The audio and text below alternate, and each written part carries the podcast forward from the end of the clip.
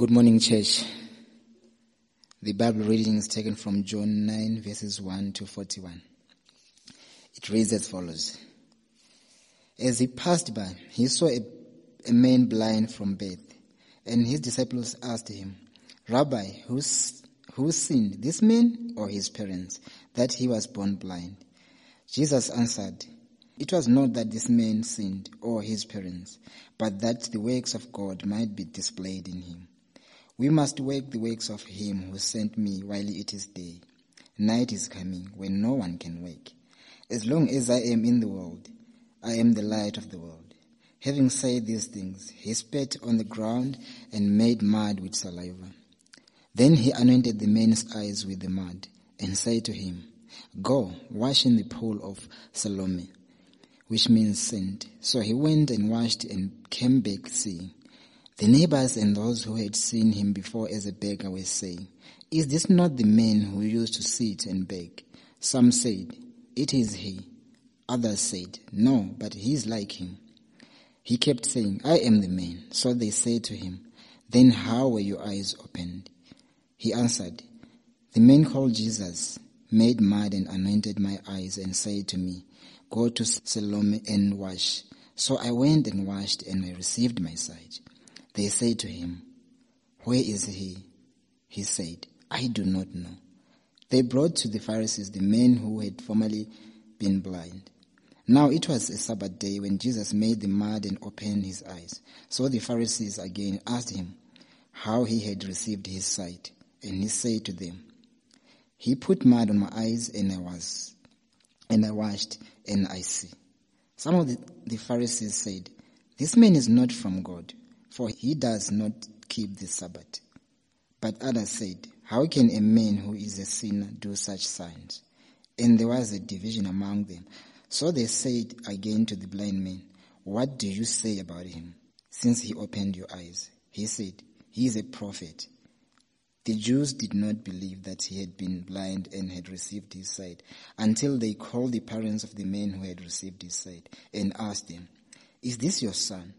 Who you say was born blind, how then does he now see? His parents answered, We know that this is our son and that he was born blind. But how he now sees we do not know, nor do we know how who opened his eyes. Ask him. He is of age. He will speak for himself. His parents say these things because they feared the Jews, for the Jews had already agreed that if anyone should confess Jesus to be Christ, he was to be put out of the synagogue.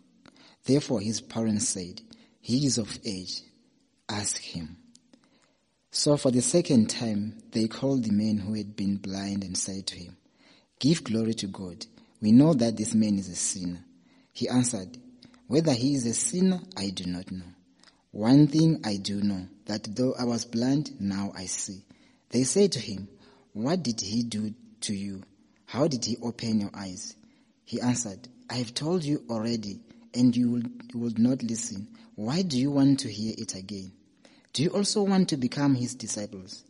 And they reviled him, saying, You are his disciple, but we are disciples of Moses. We know that God has spoken to Moses, but as of, for this man, we do not know where he comes from. The man answered, Why, this is an amazing thing. You do not know where he comes from, and yet he opened my eyes.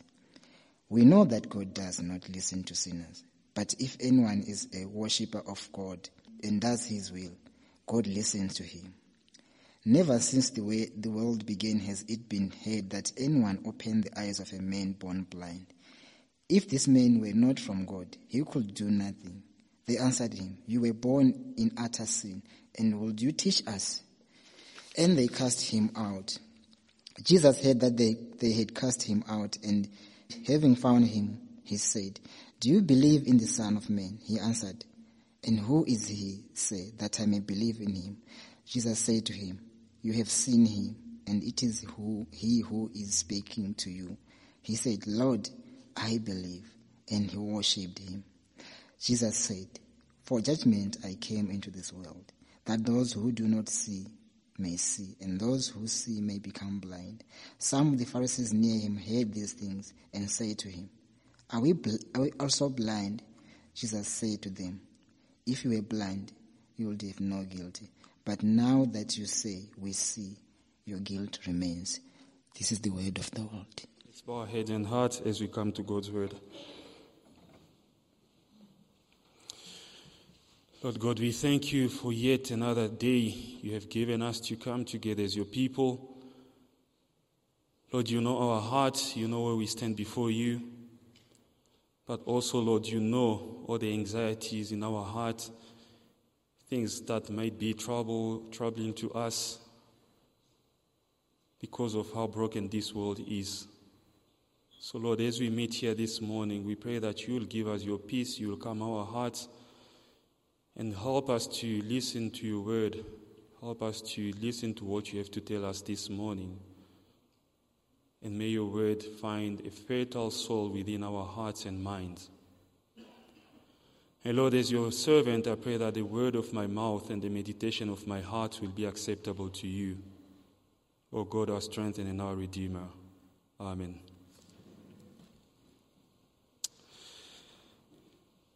We have in our passage one of the seven uh, miracles or signs that John reports in his gospel. In chapter 2, we have the first miracle, which is the changing of water into wine. In chapter 4, we have the healing of the officials, which is the second. In chapter 5, we have the healing of the invalid. In chapter 6, we have two. First of all, the feeding of the multitude and the walking on the water. In chapter 9, we have uh, Jesus healing this man born blind. And in chapter 11, we have the raising of Lazarus. So, this sign in our passage, just like the rest of these six others, is a historical act of supernatural power of God. It's historical, it happened, but it's supernatural because it's not the normal thing that we see. And John is very intentional by calling it a sign like he does in verse 17, because he wants us to see beyond it. The sign point itself to Jesus and what Jesus means to us.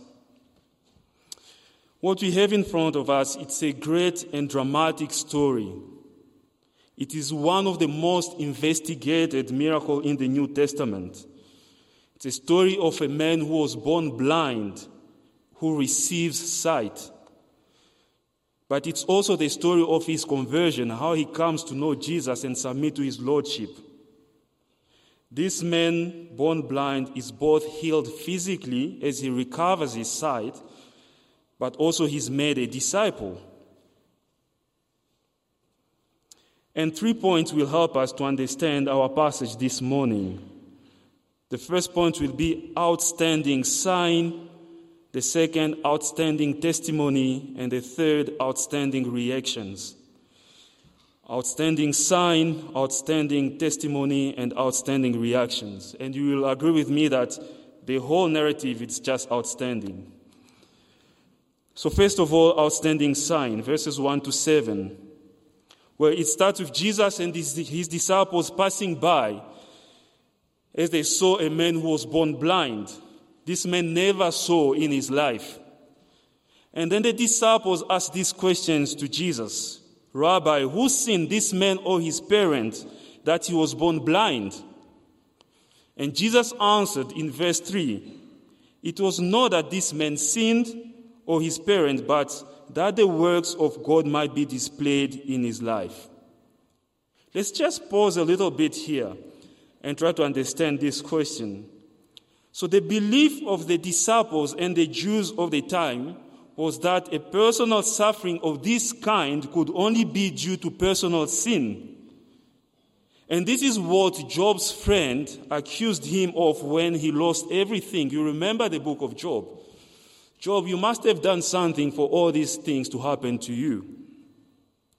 Of course, sometimes personal suffering can be a result of a personal sin.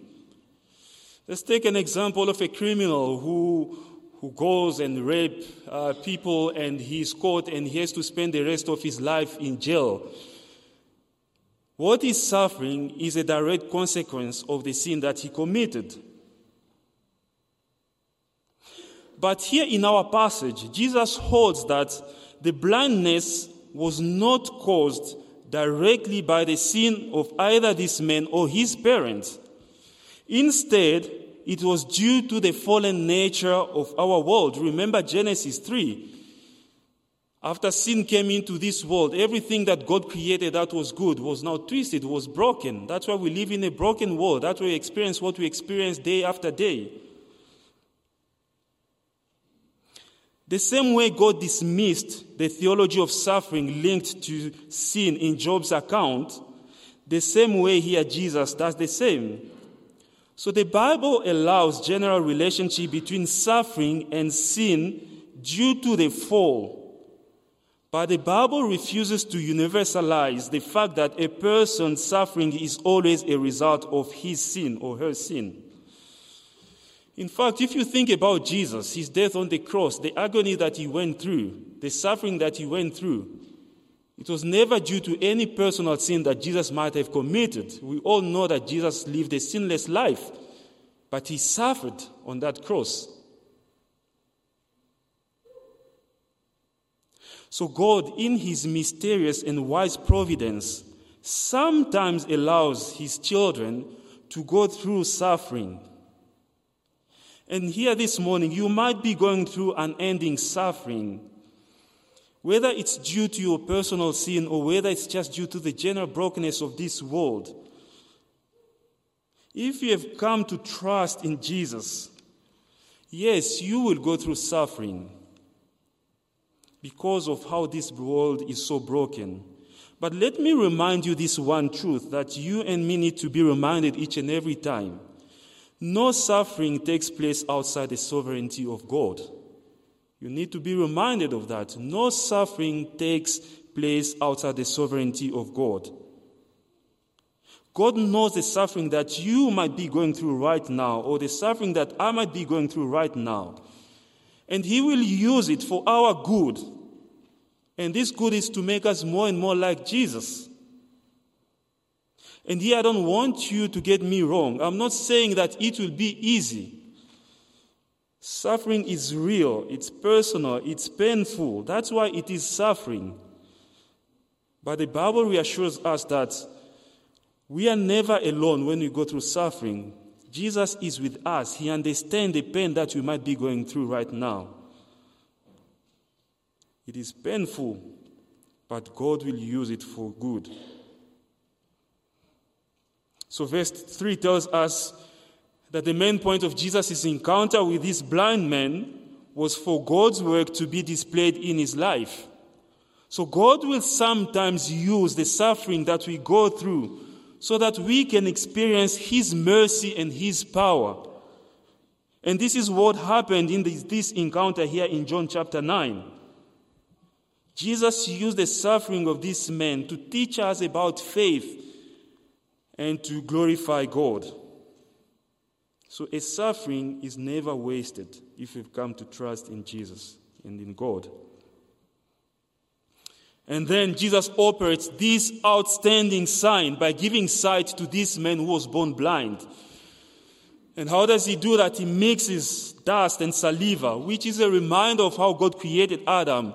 And some theologians say that Jesus, who is the creator, is now recreating again. He's giving life. So he makes a mud pack and then he, anoints this man's eyes he asks him to go and wash in the pool of Siloam, and the man comes back seeing. Wow. What a great miracle. What an outstanding sign that Jesus has just done. And the question is who is this man who does such a miracle? A great an outstanding sign by Jesus. A man who never, who never saw his entire life suddenly can see can see people, can see everything. You know, we take seeing as for granted because we see, but if you try to put yourself in the shoes of this man, it has been dark his entire life. Suddenly he can marvel at God's creation.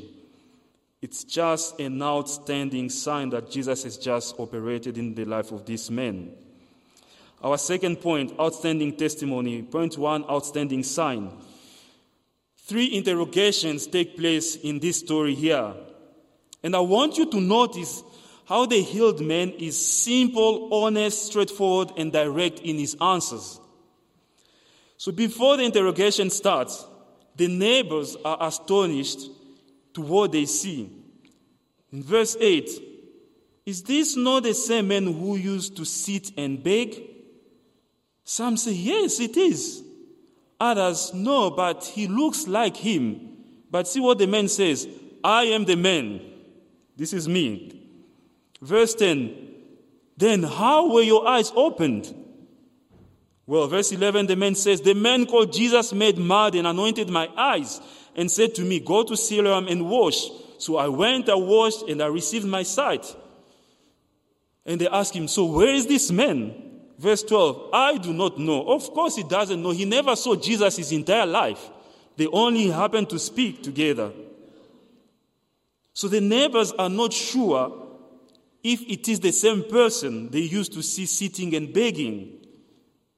Then they bring these matters to the Pharisees, who were the, uh, the religious leaders of the time, because they need, to, they need some help to understand what has just happened in front of their eyes.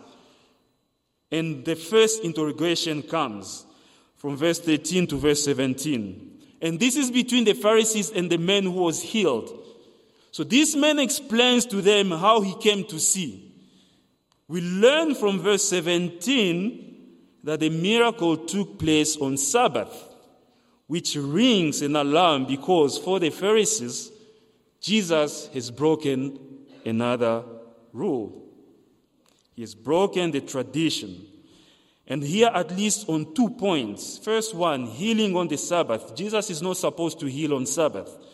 Second, the making of the mud. So for the Pharisees, one of their laws forbade people to mix whatever it is. If it's clay, if it's dough, you're not supposed to do that on Sabbath. But Jesus has done it again. So now the Pharisees are divided. Because some say, clearly this guy is the sinner ah, because he's breaking the law of the Sabbath. But others are saying, how can a sinner perform such a miraculous sign? One can see that something is happening between them. They are really perplexed. They need to understand what is happening. So they say to the blind man who has just recovered his sight, What have you to say about him? It was your eyes that he opened, after all. So what do you say? And see what the man answers. Well, he is a prophet. And this is the highest designation that he can say at this point. He doesn't know much about Jesus, but just because of what he did, this guy must be a prophet. And then the second interrogation from verse 18 to verse 23. This is not between the Pharisees and the parents. The Pharisees want to make sure that it's not a case of mistaken identity here. So they need to check with the parent. Verse 19 Is this your son who you say was born blind? How then does he see? What happened? And verse 20, the parents answer, We know that this is our son, of course, and that he was born blind. But how he now sees, we do not know. Nor do we know who opened his eyes. Well, he is here. Ask him. He is of age he can speak for himself. And John adds a critical detail here, verse 22, which is very important to notice. His parents said these things because they feared the Jews. And by Jews, he means the, all the Jews' leaders. For the Jews had already agreed that if anyone should confess Jesus to be Christ, he was to be put out of the synagogue. So the Pharisees were the responsible of the synagogue. So the synagogue exclusion was in their hands. So you can imagine in this deeply religious society, exclusion had frightening implications because you will use your social and financial abilities to, to earn your living. You now you understand why the parents They didn't want to get themselves involved too much into this issue. They knew. They just said, well, he is of age, he is an adult, he can speak for himself. All that we can tell you, he is our son and he was born blind. Third interrogation, verse 24 to 34. Once again, this is between the Pharisees with the men for the second time. And here it is becoming clear now that the Pharisees are attempting by all means to have, this, uh, to have the men incriminate Jesus. Verse 24 Give glory to God. We know that this man is a sinner. And what they mean here, it's not really what it sounds. What they are saying to this man is saying, Show that you recognize the truthfulness of God by admitting that this prophet of yours is a sinner who keeps breaking the law. So that's what they are asking him to say and to confess in front of everyone. But what is the man's answer? Whether he is a sinner or not, I don't know. One thing I do know that though I was blind, now I see. What a great testimony from this man. You can feel the pressure that he's going through. This man used to be a beggar, an uneducated man, sitting for his entire life, begging. The more they are asking him questions, the more he's drawing closer to Jesus. He's just saying, stating the fact. All that I know, I was blind, but now I see. That's all I can tell you. So the man is not ready to compromise about what has happened. And the Pharisees moved on now to establish just what Jesus did. Verse 26 What did he do to you? How did he open your eyes? Verse 27 Guys, I've told you, you don't want to listen. Why do you want to hear it again and again? Do you also want to become his disciples? And you can see the man is already somehow counting himself as Jesus' disciple. Do you also want to become his disciples? In verse 28 and 29, the Pharisees, they are angry, they are not happy. You are this fellow's disciple. We, Pharisees, are disciples of Moses. We know that God spoke to Moses, but as for this man, we don't even know where he comes from. And the way they are speaking to him, they're speaking in a very despising way. They are not happy. You see, the problem with the Pharisees is how they viewed and made use of the law. Of course, God gave Moses the law.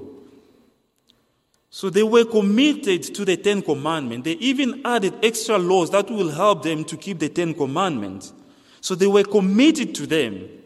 But the problem is they overlooked Exodus chapter 20 and verse 2, which is the context in which the law was given.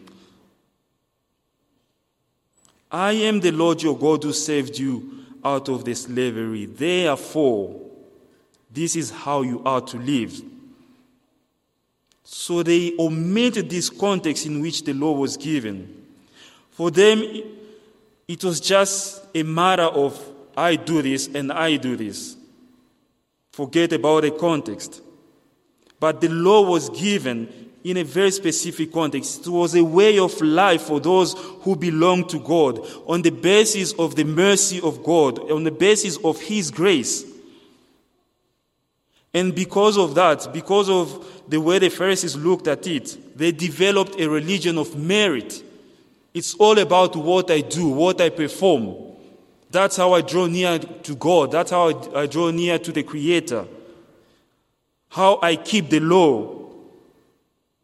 So for them, they would see the coming of the Messiah in these same lenses. Jesus would be someone who would align with them, with the laws that they are trying to, to obey. But you can see the speech that this man who was healed made. It was both naive but acute at the same time. So he rejected and overturned all their arguments completely. Now in verse 30 and 33, this man is like, wow, This is really ama- amazing. You do not know where this man comes from, and yet he opened my eyes. We know that God does not listen to sinners, but if anyone is a worshiper of God and does his will, God listens to him. Never since the world began has it been heard that anyone opened the eyes of a man born blind. If this man were not from God, he could do nothing. So you can notice here that the man is firm in his conviction about who Jesus is. And Jesus could not be a sinner that they are claiming, but he must be a worshiper of God, the one who does the will of God, the one who is of God. This is what this Jesus is. As he said that, the Pharisees are now frustrated with the man. And what do they do? They throw him out. Verse 34. And since this has been like a type of trial where they are asking him questions, they want to find out, his expulsion points to a more absolute exclusion. In fact, the very thing that the parents were worried about, the synagogue exclusion. And that's what this man is going through. First point, outstanding signs. Second, outstanding testimony. Third, outstanding reactions. So Jesus is saying in verse 5 that he is the light of the world. And remember the background here is the celebration of the Feast of Tabernacle, which reminds Israel God's faithfulness in the desert. So this feast revolves around ritual dance with light and water taken from the pool of Siloam. So, what Jesus is saying here, he's saying that he is the one who brings the light into this world. In other words, when he says, I am, he's just saying, I am God. I am the one who brings light into the darkened heart. I am the one who is sent by God to heal. And the people who knew the scripture, they knew that this was one of the prophecies that were being fulfilled. That one from God will come and heal God's people. And Christ alone puts the light of God in human hearts. And then we see four different reactions here to Jesus, who is the light and brings light to our hearts. First of all, we look at the neighbors. They reveal surprise and skepticism. When they see the man, surprise, surprise, this man sees, but we're still skeptical. We don't know what happened. That's the neighbors. Let's now take him to the Pharisees. At least these are religious leaders. They can help us to understand. What's the reaction of the Pharisees? Disbelief and prejudice. You know, one would have thought that on this day, very special occasion, Jesus has just given sight to a man who was born blind, who never saw his entire life, who is now able to see. One would have thought that it would, it would have been a day of rejoicing, celebration of what Jesus has done or what God has done through Jesus. But that was not the case for the Pharisees. The Pharisees, they had a reverence for the scripture. They were pious in their behavior. They would give sacrificially to God's work. They would know the scripture very well. And yet, you find them among the instruments that the devil used to destroy Jesus. And well, the irony is that these same Pharisees are not a breed that has disappeared. When I look at my life, when you look at your life, every time when we are more concerned about keeping the law instead of loving our neighbors, we are living like the Pharisees. Every time when our dear brother or sister falls into sin, and we are ready and quick to criticize him or her instead of lovingly pointing him or her to Christ, we are no different from these Pharisees.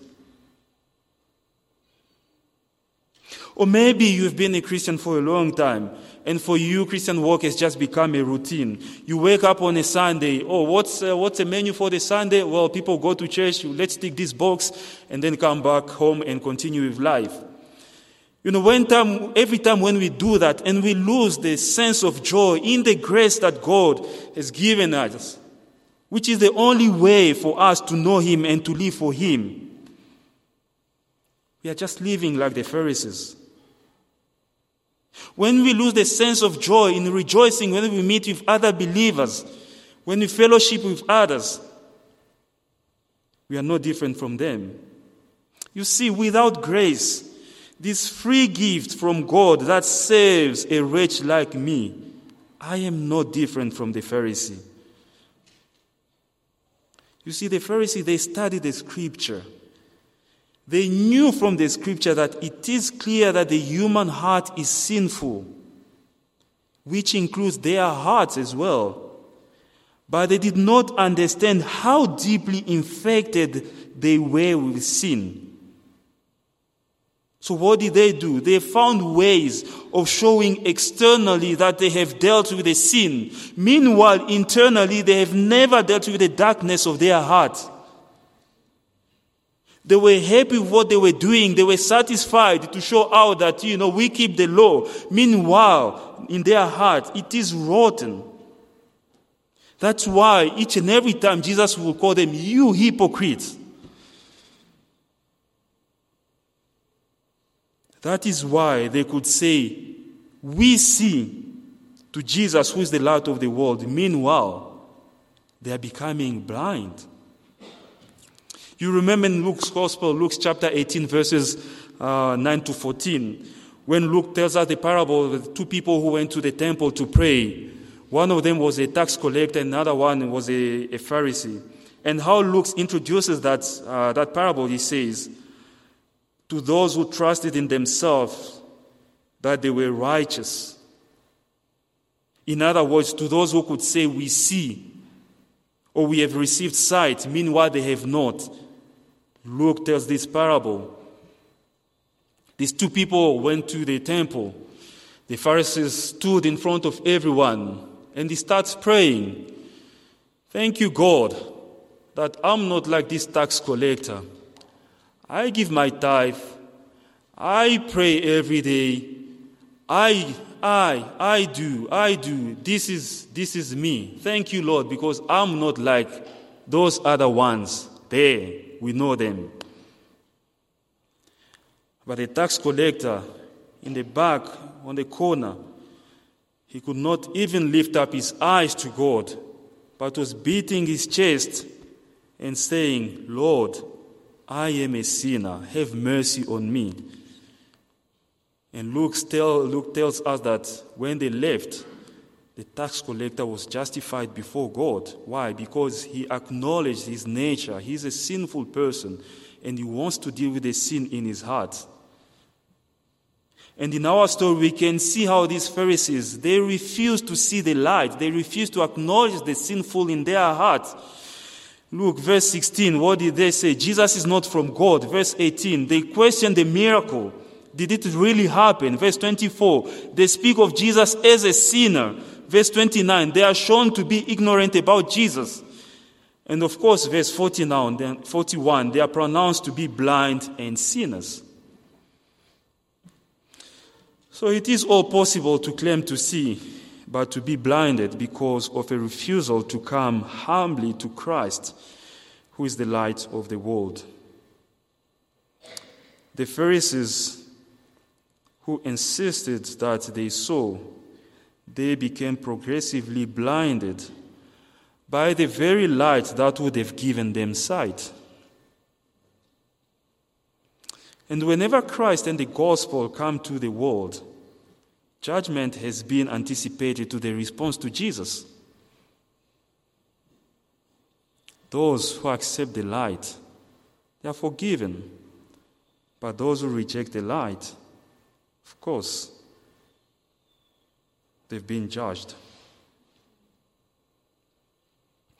And the ground for receiving sight from Jesus and for growth is to acknowledge how dark and sinful our hearts are coupled with the desperate need for Jesus, who is the light of the world. That's how we receive sight from Jesus. When we acknowledge how sinful we are, how dark our hearts are, with the desperate need for this Jesus, who alone is the light, who can give light to our hearts. Third reaction the parents. Well, what we learned from the parents, they believed but kept quiet for fear of excommunication. We know this is our child. We know he was born blind. But don't ask us many questions. Just speak to him. He will tell you, guys. Aren't we sometimes like these parents? We fear people more than we fear God. We forget that God is the one who is to be feared. They knew this was their son, they knew how it happened, but they didn't want to give their testimony, they didn't want to say. You know, it's like on the court. Everything that you say will be held against you. I'd rather not say anything so that nothing is held against me. And fourth, the healed man himself. So, what we learn from him, he showed consistent growing faith. A consistent growing faith, each and every step. The more they asked him questions, the more his faith was growing towards Jesus. So before his healing, the blind man just represents our condition before meeting Christ. We are all blind from birth. In fact, Paul says in Ephesians that we were dead in our sins and transgressions. We couldn't see, we can't make sense of Jesus left to our own. We are born in this fallen world, and obviously we have no natural spiritual sight. So the blind men represent the fallen humanity suffering in the darkness of ignorance and sin without any hope of salvation. That's what he represents when he is blind. But this man also shows us the way of salvation, which is turning from blindness and darkness of heart to Jesus, who is the light of the world. That's how we receive light. And for this to happen, something supernatural needs to happen. Your eyes, my eyes need to be opened, and your mind needs to be penetrated with the truth of God as it is in Jesus Christ. A supernatural thing needs to happen for your eyes to be, to be opened. And only Jesus can do that. That is why we ask Him to open our spiritual eyes because we cannot do it. I cannot do it. But whenever we encounter Him in His Word, we ask Him, Please, Lord, open my eyes. I can't see you. I want to see you. And you can notice the growth in insight on this man who was healed. Verse 11, what he can say is that he can only say that the man they call Jesus. That's all he can say. He's the one who healed him. And then moving to verse 17, Jesus becomes a prophet. And that was the highest designation he could say about him. When we move to verse 30, he identifies Jesus as the one who opened my eyes. It's becoming more personal. Verse 33, he is from God. Of course, he's not from God. He could never have done such a miracle. And finally, verse 38, Lord, I believe. And he worshipped him. Faith is a journey towards Jesus up to the point of commitment to Him as Lord. It's a journey. And we pray that God will help us in that journey to continue to learn and to grow in the love for Jesus. Not only he received a physical sight, he also received a spiritual sight. He was converted, he became a disciple of Jesus. But this man also shows us the repercussions of coming to believe in Jesus. Previously, this man was earning his living as a beggar. He was sitting there, that's what he used to do. And you can see, even from his answers, it seems as if he was very skillful. He knew how to beg, so he might have been earning quite a lot. But now he is excommunicated. So there's no income anymore. Who knows? You see, Christ can cause division, and we need to be ready for it. Your own family may not understand your faith. They may even oppose you when God does a new work in you. The parents did not want to get themselves involved into what was happening there. Speak to him. He can tell you, leave us alone. We have our life to live. The world around you might be hostile to Jesus and put pressure on you to deny Jesus. We can see how the Pharisees were. But at the end, just like these men, we might just need to give our testimony about Jesus and stand for Him. One thing I know I was blind, but now I see. Hey, that's all you need to say whenever you are asked about, about your faith.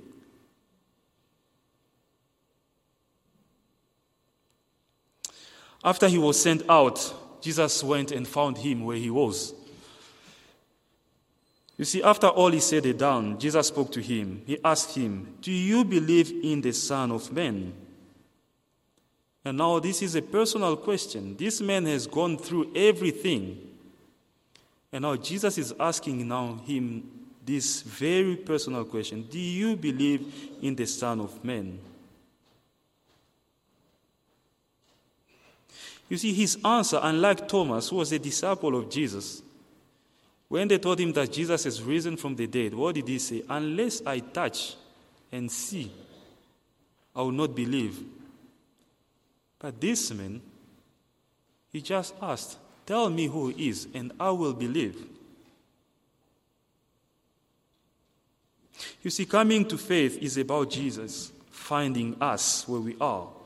So Jesus went and found him. So you might be here this morning. Maybe a friend invited you to come to church, or maybe it's your parents who said, Let's go to church. Or maybe you just decided to come on your own because this is your church, this is where you worship. And you want to tick this box on, you know, Sunday I went to church. But now that you've encountered this Jesus, who's the light of the world, the only one who can bring salvation, the only one who can open our spiritual eyes, the only one who challenges our hearts of heart against our sinfulness, he's asking you this same question Do you believe in Jesus?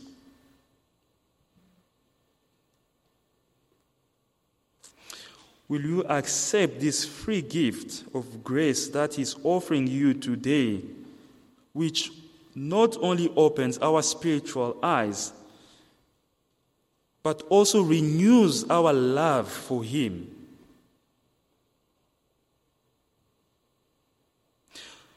Will we ask Jesus to shower our hearts with His love so that we can once again be marveled at the joy of our salvation? John Newton, who wrote the song Amazing Grace, says in verse 1 Amazing grace, how sweet the sound that saved a wretch like me. I once was lost, but now I'm found. I was blind, but now I see.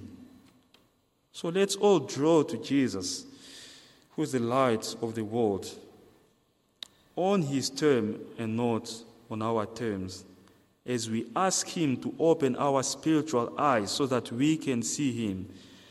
As we try to answer to this question, do you believe in Jesus?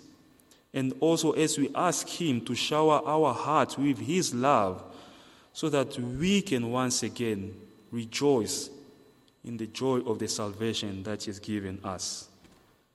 Let's bow our heads and pray.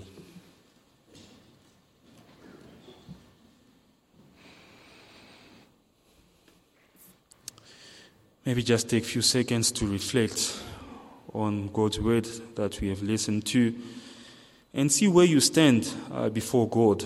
Um, see where your heart is right now and ask God uh, to open your eyes, your spiritual eyes, if you haven't come to trust in Him. Or maybe if you've come to trust in Him, ask Him to renew your love for Him as He showers His love in our hearts.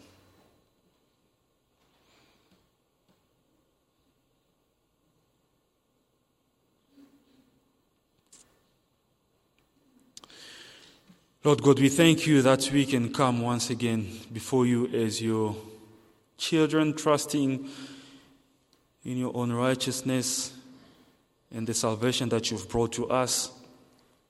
Thank you, Lord, because you are the only one who can open our eyes so that we can see you for who you really are. And this morning again, we pray that, Lord, you really open our eyes so that we can see you, so that we can trust in you, so that we can start a journey with you if we haven't done so. And if we have come to trust in you, Lord, we pray that you'll continue uh, to shower our hearts with your love, Lord, so that we may continue to rejoice in the joy of our salvation. And Lord, as we're about to part our ways this morning, we pray that you'll continue to keep us safe under your care. You'll continue to help us, Lord, to live for you, to stand for you, and to witness for you everywhere we find ourselves. And may this week that we start may be a great week where we, we witness for you, Lord. Maybe just like the blind man, we'll just be able to say, One thing I know, though I was blind, but now I can see. And what we see is we see you for who you really are as the Lord and the Savior. And Lord, we pray that the grace of our Lord Jesus Christ, the love of God, and the fellowship of the Holy Spirit will keep us safe. This week, we are starting until when we will be with you face to face. For your glory, we pray all this. Amen.